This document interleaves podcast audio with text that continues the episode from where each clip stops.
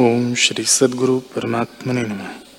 श्री वशिष्ठ जी बोले, हे राम जी, तुम आत्मा हो।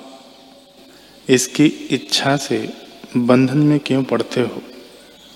जैसे सिंह पिंजड़े में आकर दीन होता है, पर बल करके जब पिंजड़े को तोड़ डालता है, तब बड़े वन में जाकर निवास करता और निर्भय होता है। वैसे ही तुम भी वासना रूपी पिंजड़े को तोड़कर आत्मपद में स्थित हो रहो। जो सबका अधिष्ठान और सबसे उत्कृष्ट है। जब तुम उस पद को प्राप्त होगे, तब इस संसार की वासना नष्ट होकर आनंद होगा और तुम निर्वाण पद को प्राप्त होकर शांत होगे।